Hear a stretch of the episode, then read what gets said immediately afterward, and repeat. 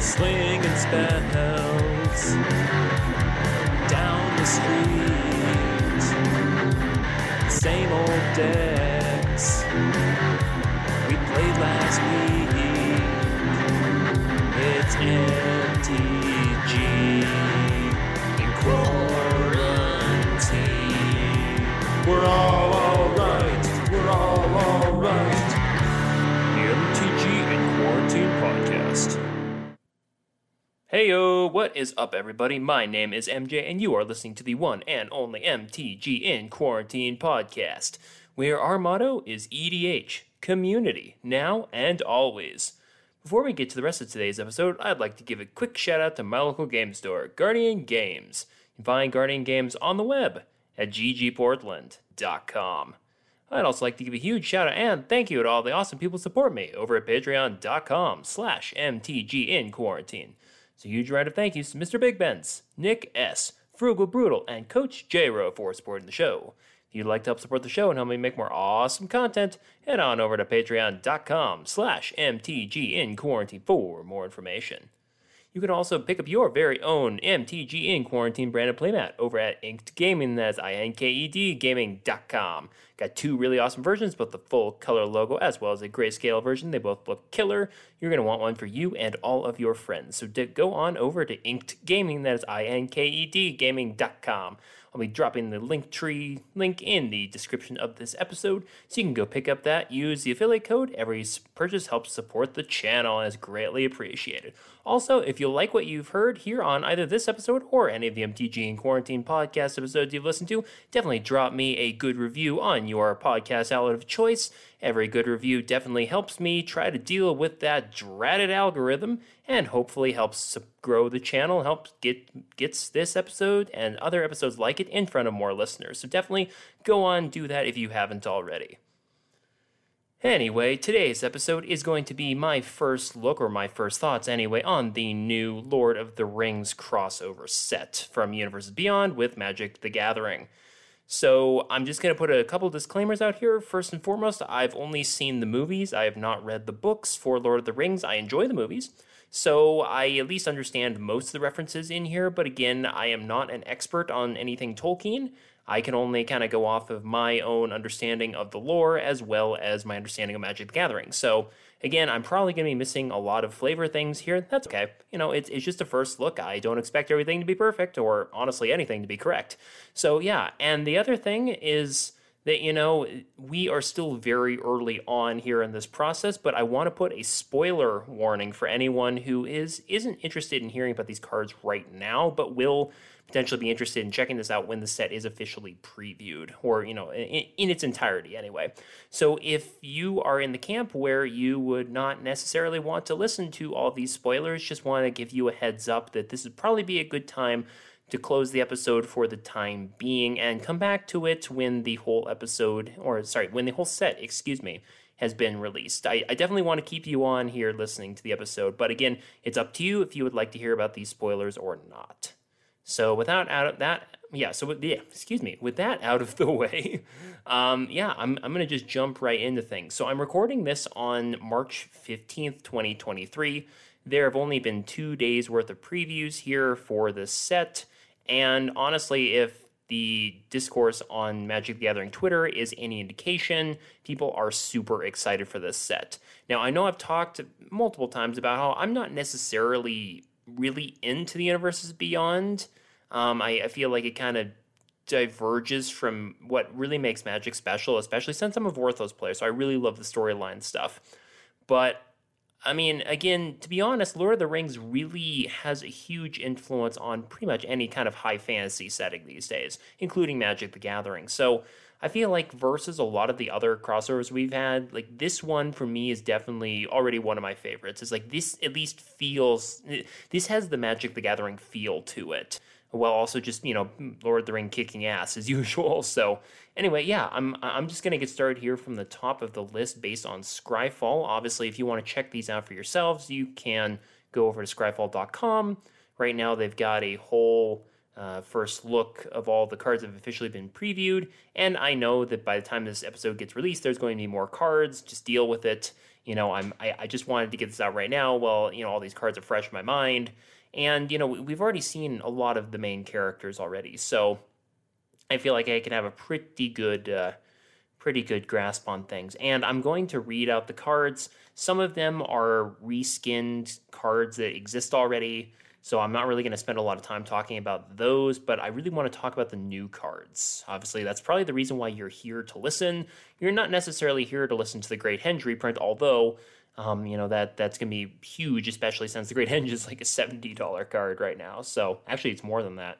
But anyway, yeah, it's an expensive card right now, so having any sort of reprint is going to be pretty awesome, as well as the one ring that, yes. I mean, that is just making Twitter go absolutely insane right now. So anyway, without further ado, I'd like to jump in, and I'm actually going to start with the basic lands here. So again, I mentioned at the top of the show that I've never actually read the books. I guess I don't read as much as I used to anymore. It's kind of sad, but, you know, it is what it is. But I just love these lands for what they are. I feel like a lot of land art kind of goes unsung in Magic the Gathering. I mean, I know a lot of people do enjoy the lands. I mean, it's like these are the card types we see the most often when we actually play the game. But I guess sometimes we kind of forget how special that art can be. And effectively, if you haven't seen these yet, they are breaking up the map effectively of Middle-earth into the 5 basic land types based on, obviously, on which color land we're talking about. So, you know, for your swamps, you're going to have the one with Mordor, with Mount Doom in there. With the islands, you're going to have the coastal communities. The forests, you have the, you know, the old forest, whatnot, Mirkwood, Lorien, you know, just all of the, everything kind of fits. And mountains have the Misty Mountains, obviously, which, you know, makes perfect sense. And yeah, it's like, and then the plains, you have Rohan, you have the Shire. And again, yeah, so there are 2 versions of each showing a different part of the map of Middle-earth. And these are amazing. I know people are going to really want to pick these up in bulk because they are awesome. I don't know if we've ever really seen a map on an official Magic the Gathering card before. So, I mean, you know, outside of like Expedition Map, but like a real map like this. And these are really cool. I know these things are going to just shoot up in price. They are awesome. And if you haven't had a chance to check them out, I highly recommend you do so. Yeah, so I'm going to get started here with, you know, with the main cards from the set in order that they are on the Scryfall database. So we're going to start off with Sam Loyal Attendant. Sam Loyal Attendant is a 2/4 halfling peasant costing 2 and Selesnya, so green and a white. Reads, partner with Frodo Adventurous Hobbit. You know, so we have the partner mechanic here with a specific card. Haven't seen that in a while. But again, it makes sense flavor-wise. At the beginning of combat on your turn, create a food token. And activated abilities of foods you control cost 1 less to activate. So it's really cool that Sam not only gives you an opportunity to potentially utilize Sam and Frodo as their commanders for EDH. Since this is an EDH, or mostly an EDH podcast, I obviously look at that first. But the idea that you're able to create a food token every combat is really cool. Again, I don't really know if we've seen a lot of activated abilities of foods other than the sacrifice ability. But again, the ability to use Sam's ability here for lack of a better term, terrible grammar choice anyway. But who cares? It's my podcast. The cool thing is that once you have a couple of foods out here, all of a sudden you can sacrifice your foods for free to gain 3 life. But it also makes me wonder, I have heard rumblings of a potato token potentially here, or, you know, at least a potato-themed food token. But it also makes me wonder if we might see more food type cards. I mean, we really haven't seen anything outside of just a standard food token since they were originally introduced back in Eldraine a couple of years ago. And this actually does make me wonder, is this supposed to be a kind of a jumping off point for more food cards? Are we going to start seeing food-based permanents that are not tokens? I guess I'm just curious about that. Also, the fact that Sam's card is based on food is funny as heck, honestly. It's just very flavorful, for at least as much as I know from the lore. And if it, If they do potato tokens, that would be absolutely hilarious. All right, next we're going to move on to Radagast Wizard of Wilds. So again, I think this actually goes back to The Hobbit more than anything, but But again, you know, I haven't read the books, so I can only go off what I know. So Radagast Wizard of Wilds is a 3/5 avatar wizard costing 2 green and a blue. Has Ward 1, so basically kind of the Simic starter pack at this point. Beasts and birds you control have Ward 1, and whenever you cast a spell with mana value 5 or greater, choose one. You either create a 3/3 green beast creature token, or you create a 2/2 blue bird creature token with flying. Basically, Radagast just gives you a really nice way to be able to make an army and a can if you're dropping high MV spells. And again, what's really cool about this, it says whenever you cast a spell with mana value 5 or greater. It doesn't necessarily mean you actually have to be paying retail for that. There's plenty of ways, especially in blue, to have your like omnipotence effects where you can just cast things for free. So I feel like that this is a really cool Simic commander, because not only does it kind of push you towards the beasts and birds creature types, but you also don't actually have to do that. I love the modality on this card is that you can run this in multiple ways. Again, just being a 3/5 for 4 mana is really cool, having ward, giving all of your other creatures ward if they are a beast or a bird. But again, just the fact that you can play pretty much anything. Simic loves ramping, and you can just play a whole bunch of high mana value, like even sea creatures, honestly, you could play in this sort of shell. And then all of your beasts and birds you create off of those high mana value spells end up getting protected by Radagast. So I could easily see this just going in multiple different directions. Seems like a very interesting commander for multiple things. Also, the fact that Radagast is an avatar is kind of cool. So definitely something to look out for. So the next couple of cards on here, I'm just going to give a shout out. There is a reskin for Sol Ring, where we have Sauron forging the one, or like, you know, having the One Ring forged effectively. Really cool art. You definitely got to go check that out. We have a reskin for the Great Henge as the Party Tree, the Bridge of Khazad-dûm as Ensnaring Bridge, Valley of Gorgoroth as Wasteland. Yeah, so I mean we're seeing some very cool cards that are very useful, especially in EDH and CDH, be reprinted with Lord of the Rings themes. So that's really cool. Obviously, then we have a whole bunch of Sol Ring variants here. It's just going to be really cool to have these different variants out there, especially for the collectors who are going to want to collect these cards, but it still keeps Sol Ring super cheap for the rest of us. And again, like I mentioned, there is going to be a serialized version of the One Ring. I will get to the One Ring here in a moment, but apparently there's only going to be one actual copy of it in existence. And, you know, people are obviously talking about how much, you know, what they would do with the card. I've heard people saying they would eat the card, rip the card, or try to throw it into a volcano. That seems a little bit extreme for a Magic: The Gathering card, but, you know, you do you, folks. Yeah, but it's really cool to actually legitimately have the One Ring representing the One Ring. Yeah, that is so cool. All right, moving on to the single color cards, the monocolor cards here. We start off with Frodo Sauron's Bane. Now, this is not to be confused with Frodo Adventurous Hobbit that was mentioned on Sam's card a few minutes ago. So Frodo Sauron's Bane is a 1/2 halfling citizen costing a single white mana, but has hybrid mana abilities, so you can pay Orzhov, so white-black. If Frodo Sauron's Bane is a citizen, it becomes a halfling scout with base power and toughness 2/3 and lifelink.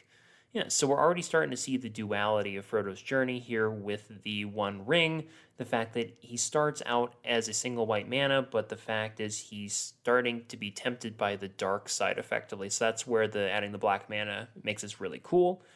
Yeah, and again, it also changes his creature type from citizen to scout, which seems, a little weird, I guess, in the Magic templating, but again, who cares? This is Magic: The Gathering. It's a pretty awesome card. Yeah, and then if you pay 3 black mana, so no white mana, but just 3 black mana, if Frodo is a scout, it becomes a halfling rogue with whenever this creature deals combat damage to a player, that player loses the game if the ring has tempted you 4 or more times this game. Otherwise, the ring tempts you. Yeah, so at this point in time, we don't know what being tempted by the ring actually does. So it seems like it'll be a very cool mechanic to have there. But again, we have to remember that Frodo It's effectively going to be, what is this, 6 mana for a 2/3 with lifelink, who has an interesting combat damage trigger, who will be able to at least take out a player if you want. So, I mean, it's very easy, especially in EDH, to make Frodo unblockable. I can definitely see this kind of going down that same road as, what was it, Ramsey's Overdark, I believe, with the Assassin and Rogue Tribal. Came out in the last Commander Legends set, I believe. But again, this is going to take some setup, especially since Frodo doesn't actually really allow you to be tempted by the ring,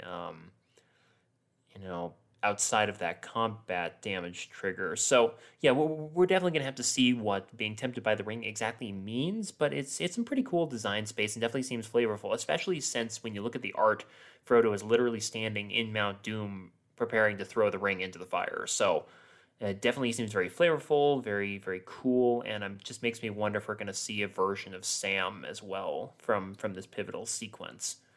Next card up is Reprieve. It's an instant, costing 1 and a white. It says, return target spell to its owner's hand and draw a card. And again, what folks on Twitter have been talking about, especially, is that this actually gets around uncounterable spells. So white has several cards that allow you to return spells to their opponent's hand. And so this gets around anything that's uncounterable. This also legitimately gets around pretty much anything. It says target spell, so, it gives white a really good way to be able to deal with things on the stack. So this is definitely going to be a CDH card. And you also get to draw a card. So for 2 mana, you not only really get to potentially counter something, especially like in CDH where the margins for things are so thin that, pushing even like a 2 or 3 mana spell back to someone's hand could legitimately wreck their entire turn. Imagine dropping an Underworld Breach, getting ready to go through the combo there, and then having someone drop Reprieve, so you have to send Breach back to your hand, where it's actually the most useless it can possibly be is in your hand, I think, versus being in your graveyard, versus being on the field, versus being in your hand. Breach is pretty good, but Reprieve is pretty good as well. And the fact you get to draw a card, you get to cantrip off this card is amazing. I guarantee this is going to be a CDH staple going forward. You can book that, and if I'm wrong, it happens, but that is my theory on this one. Oh, there's the Sam card. Samwise the Stouthearted.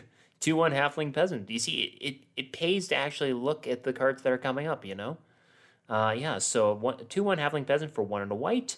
Samwise the Stouthearted has flash, and when Samwise the Stouthearted enters the battlefield, choose up to 1 target permanent card in your graveyard that was put there from the battlefield this turn. Return it to your hand, then the ring tempts you. So Sam looks like a really cool way just to be able to get stuff back from your graveyard, back to your hand. Again, we don't know what the ring tempting you does. I kind of have a feeling that, the more you get tempted by the ring, there's going to be some payoffs or some sort of, I guess, negative effect for getting tempted by the ring too many times. I mean, I guess I wonder if this is kind of a poison or infect type situation where, you get X number of times that the ring tempts you before you lose. And it just makes you wonder, are there going to be ways to remove ring temptation, or is this going to be a counter type? Just some interesting things to think about. But if you just want to look at it on the face here, it's a 2/1 for 2 flash. You're able to return something hit the graveyard from the battlefield that turn and return it to your hand. White loves to do these sorts of effects. I'm honestly surprised that it's not actually returning the card to the battlefield, but again, the fact that, that would kind of be busted in its own way, I guess it makes sense. Also, the fact that it has a downside, like I said, with the ring tempting you, is interesting design space. So we'll definitely have to see what the ring tempts you means, but this is a really cool card and has an interesting design space as well as flavor space. Next thing up here is obviously one of the most memorable moments from the Lord of the Rings movies, and that is You Cannot Pass. It's an instant costing 1 white mana. It reads destroy target creature that blocked or is blocked by a legendary creature this turn. Obviously not the most exciting thing for a lot of folks, but definitely a cool kind of small removal spell for just any kind of legendary creature that you have. Let's say you're trying to do a Voltron strategy and you don't want your commander to die. You could have a creature like a Leshu Smiles of Death, let's say, who has to attack to be able to get some sort of trigger. I really see this as being the kind of card that helps those commanders, those legendary creatures especially, that have a necessary attack triggers to be able to get some sort of effect. That all of a sudden, for one white mana, you can effectively get your damage through, but also not lose your creature in the process. So just a very interesting, feels like a very draftable limited card, honestly, because we've definitely seen destroy target blocking creature kind of cards before, and this definitely feels flavorful. A lot of people are going to definitely feel disappointed that this doesn't do more, especially since, you know, it is literally Gandalf dealing with the Balrog. I mean, it's one of the most epic sequences in the movies for sure. But you know, it's I guess it makes sense from a design standpoint, because the Balrog is technically trying to stop Gandalf from crossing the Bridge of Khazad-dûm. So I guess it feels flavorful. We'll definitely have to see. I know people are going to be disappointed about that, but you know what? Too bad. Moving on, we have Gollum, Patient Plotter. Gollum is a 3/1 halfling horror. Again, very flavorful. Costing 1 and a black. Reads, when Gollum, Patient Plotter, leaves the battlefield, the ring tempts you. It's interesting, so that Gollum has to leave the battlefield to have the ring tempt you. That's interesting, instead of enter the battlefield. We haven't seen a lot of design space like that before. And you can pay black, sacrifice creature, return Gollum from your graveyard to your hand, activate only as a sorcery. So I guess this kind of looks at, you know, when Gollum leaves the battlefield, it's kind of like Gollum losing the ring in the movies. You know, so, or, you know, trying to get the ring back but never quite getting it. But also the fact that you can sacrifice a creature to return Gollum from your graveyard to your hand kind of definitely feels like Smeagol being turned into Gollum over time. It's like you're sacrificing Smeagol to get to Gollum. So we're obviously going to see some sort of dual, or I feel like we should see some sort of dual card where we have Gollum, Smeagol on one side, on the other side. But this definitely feels like a flavorful card. Being a 3/1 for 2 is pretty nice. Again, we're going to have to see what the ring tempting you does, but the fact that you can sort of aristocrats Gollum or use it kind of in the squee manner is kind of cool. Obviously has a built-in sacrifice outlets right on it from the graveyard, so that's kind of cool. It definitely doesn't seem like the most busted card in this set. A lot of people are going to be disappointed by this, but I think if once we know what the ring tempting you does, and again, I say this with a lot of cards, I think this could definitely get some play, and not just as the commander, could definitely in some 99s, just because it's nice. It's awesome to have that sacrifice a creature on a body when it's in the graveyard, and again, you can stack those triggers if you want to. So if you have enough black mana, enough creatures, you could easily chain 4 or 5 of those triggers together. I guess you can't, since activate. Oh crap! Activate only as a sorcery. So I guess you can only do that once. Otherwise, yeah, you could have just sacrificed a whole bunch of creature and used this as a sacrifice outlet. But oh well. But again, you know that makes it a bit more fair, definitely. And I know Wizards is trying to make sure that the cards aren't completely busted. So. And that actually makes perfect sense. So bravo, Wizards, you took something that could have been completely ridiculous, and you at least made it more fair. So congratulations. Moving on, we have a card that a lot of folks were complaining about the color identity, and that is Gandalf the Gray. Gandalf the Gray is a 3/4 Avatar Wizard, costing 3 blue-red, and reads, whenever you cast an instant or sorcery spell, choose one that hasn't been chosen. You may tap or untap target permanent. Gandalf the Grey deals 3 damage to each opponent. Definitely sounds like an Izzet sort of thing, or, you know, at least a mono-red mage. Copy target instant or sorcery spell you control. You may choose new targets for the copy. Now that is an Izzet ability. And the last one, put Gandalf on top of its owner's library. So a lot of folks have really been talking about how once you've exhausted all the other options, Gandalf runs away. You know, he disappears. He leaves the story. That makes perfect sense. People are probably going to try to blink this card a lot because there's a lot of really cool stuff on here. Ability to tap or untap target permanent is really nice. Obviously, you can bolt something. You can bolt at each opponent. That's pretty nice. You can copy something, or you can return Gandalf if you absolutely have to.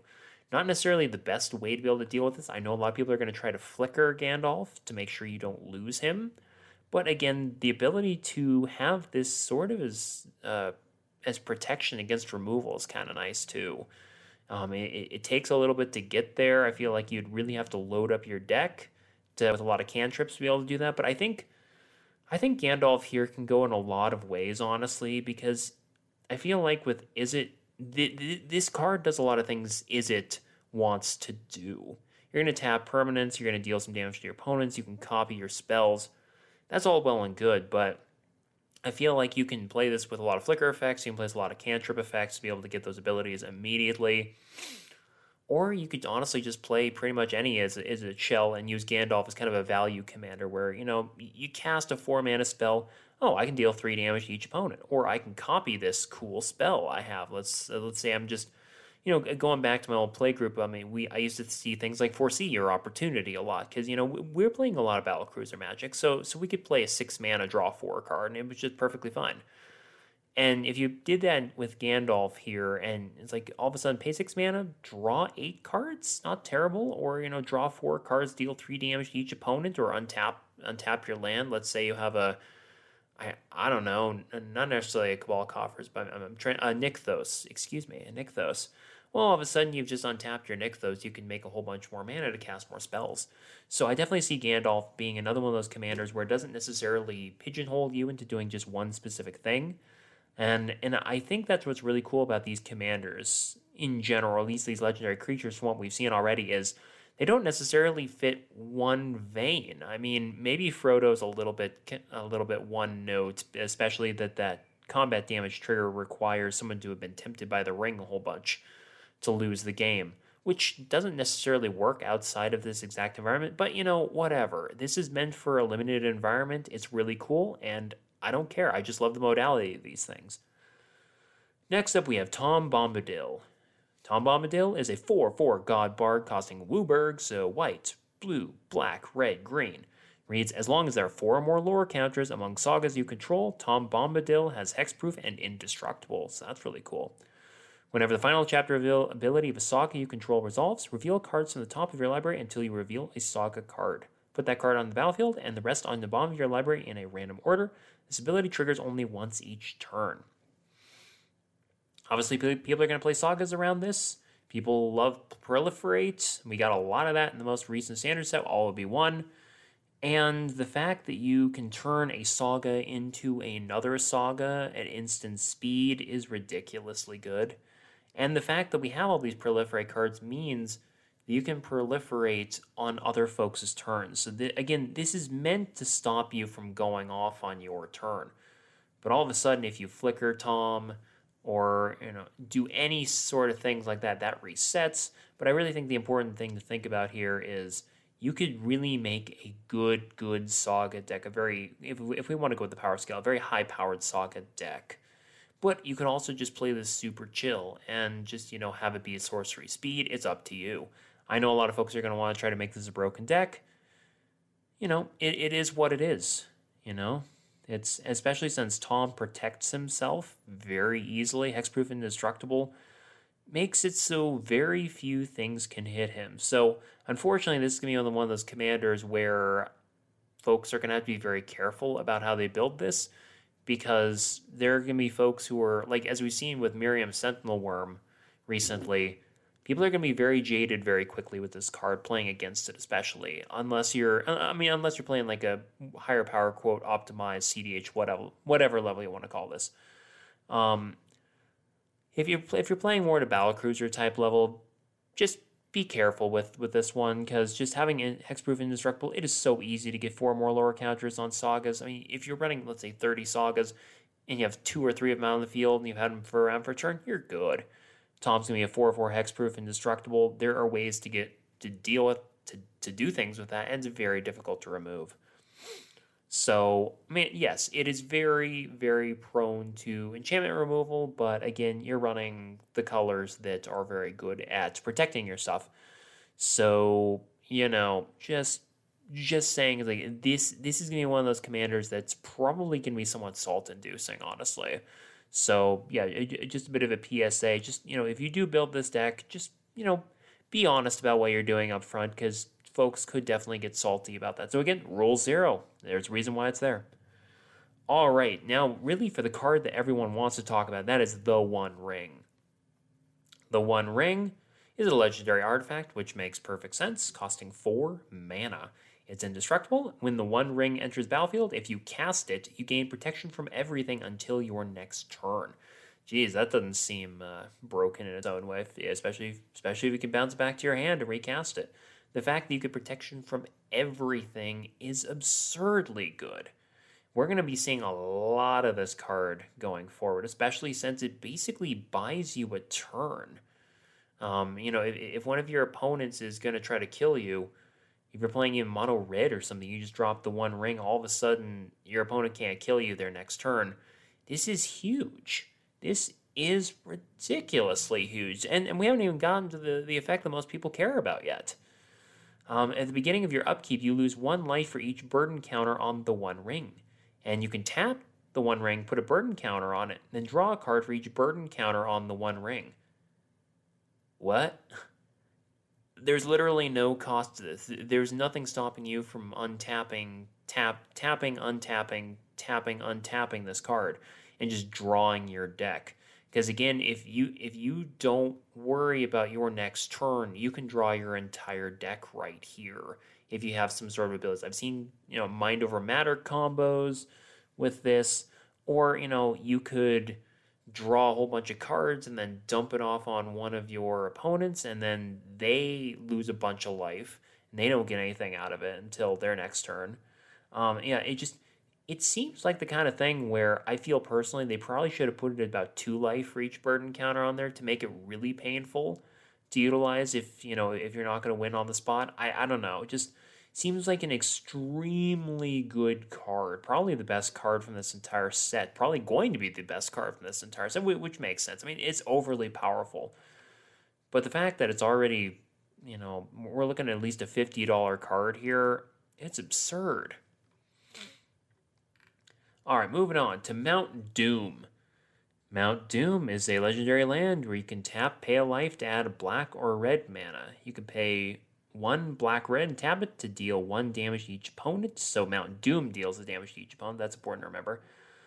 And you can pay 5 black and a red and tap it. Sacrifice Mount Doom and a legendary artifact. Choose up to 2 creatures, then destroy the rest. Activate only as a sorcery. Very flavorful because the legendary artifact, that's the One Ring. So the idea being that you can sacrifice the One Ring and Mount Doom to save 2 creatures and destroy the rest. Well, again, that's supposed to be Frodo and Sam being spared from the destruction of Mount Doom. Very flavorful. Now, are we going to see... I mean, it's a very overcosted board wipe. It's effectively 8 mana. But, but the fact that it can protect a few of your things is kind of cool. So, I guess you could use this to nuke the board if you absolutely had to. I don't know how much we're necessarily going to see this, but again, it's a really cool fixing land for red and black mana. The fact that you can deal damage to each opponent it's overcosted, but again, it's pretty cool. And I could definitely see myself, especially playing this in any sort of Rakdos or Rakdos Plus deck, just because it has some cool abilities.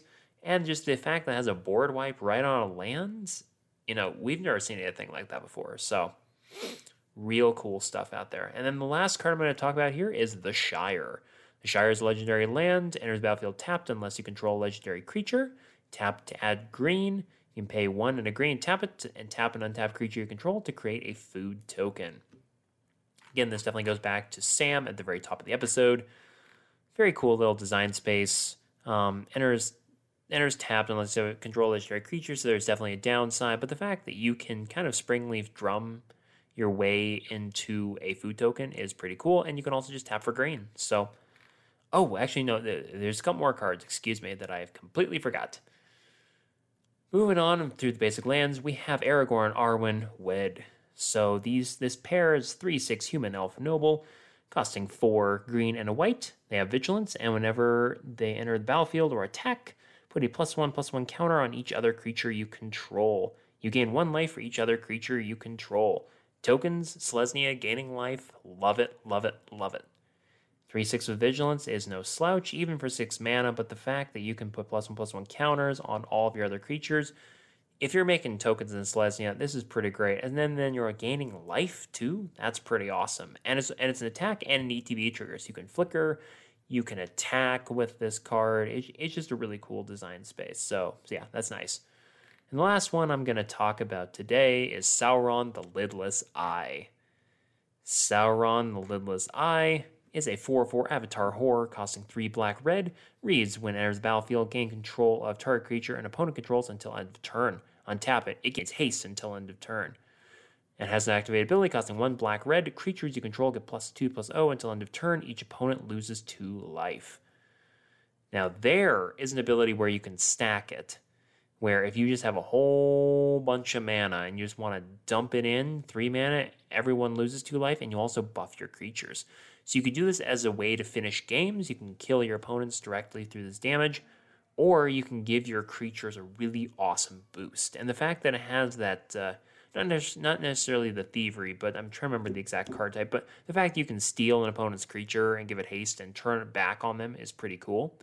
Having this on the battlefield, especially where, you could flicker this if you wanted to, or it's just really nice to have that sort of effect available, especially since you give the other creature haste. So it's pretty cool having these two abilities on this card.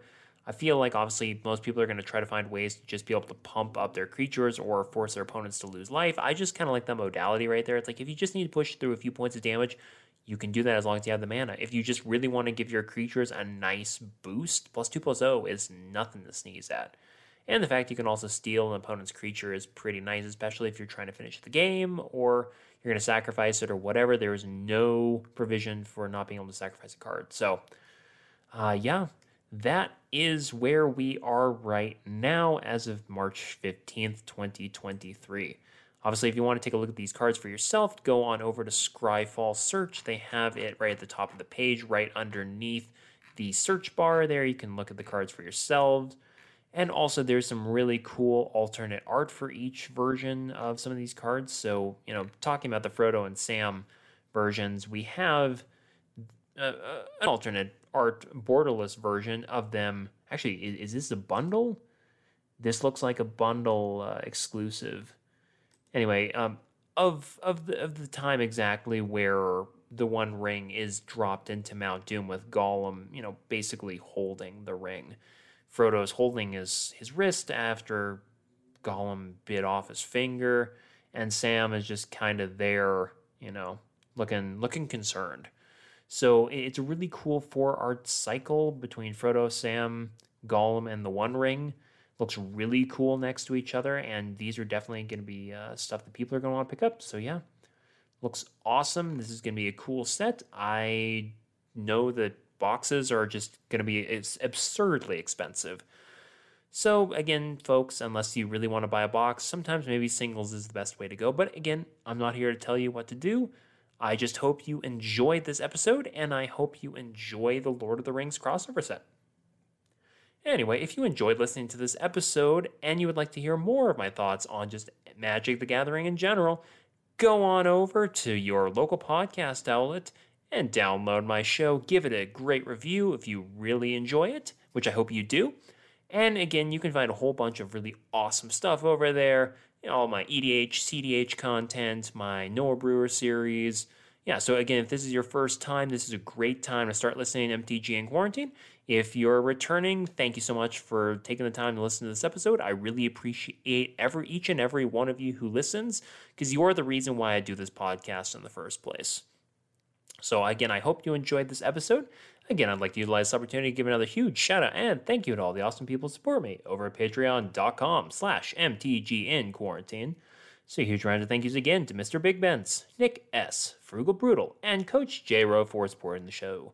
If you'd like to help support the show and help me make more awesome content, head on over to patreon.com/MTG in Quarantine for more information. And I hope you enjoyed listening to this episode of the MTG in Quarantine podcast. My name's MJ. Have a great rest of your day, everybody.